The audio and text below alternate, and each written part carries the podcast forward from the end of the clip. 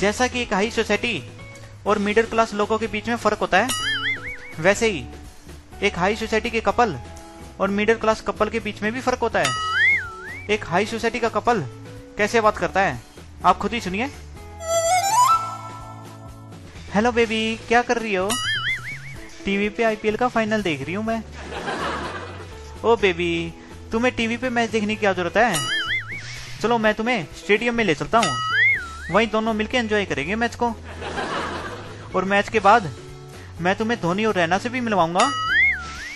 आखिरकार इस बार अपनी कंपनी तो स्पॉन्सर कर रही है आईपीएल को। वही दूसरी तरफ़ मिडिल क्लास कपल कैसे बात करता है? आप खुद ही सुनिए। हेलो जानू, क्या कर रही हो?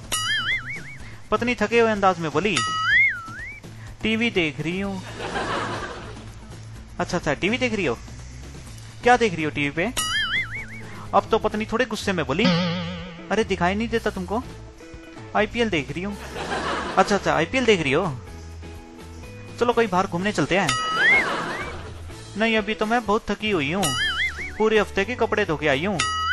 और रात के डिनर की भी तैयारी करनी है मुझे।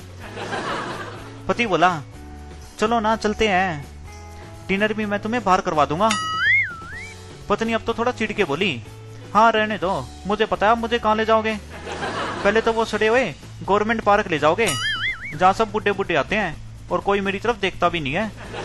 फिर उसके बाद किसी ढाबे में ले जाके खाना खिला दोगे। उससे अच्छा तो मैं घर पे ही आईपीएल देख के एंजॉय कर लूँगी।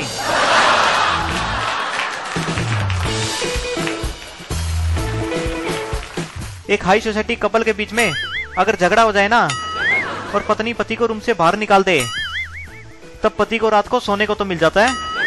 ड्राइंग रूम में, सोफे के ऊपर। जहाँ एसी भी लगा होता है। रात अच्छी कट जाती है उसकी। लेकिन एक मिडिल क्लास पति को अपनी पत्नी से झगड़ा होने पे रात भर सोने को ही नहीं मिलता। क्योंकि उसके घर में ड्राइंग रूम नाम की तो चीज़ ही नहीं होती। उसे सारी रात हॉल में नीचे चटाई बिछा के करवटे बदलते हुए गुजारनी पड़ती है। और गर्मी से बचने के लिए ले दे के बस एक पंखा होता है। एसी तो सारे घर में एक ही रूम में लगा है, जहाँ उसकी बीवी सो रही है। करवटे बदल बदल के, वो भी सोच रहा होगा।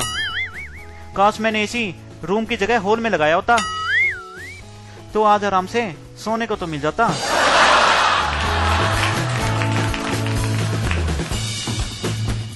एक बार मैं अपने दोस्त से मिलने उसके गाँव चला गया। उसकी वाइफ नौ महीने की प्रेग्नेंट थी। फिर भी घर का सारा काम कर रही थी। और रात को हमारे लिए खाना भी बना रही थी। तो मैं बोला, भाभी जी, आप प्रेग्नेंट हो, आप थोड़ा आराम कर लो। तो वो मुझसे बोली, नहीं भैया, हमें काम करने की आदत है।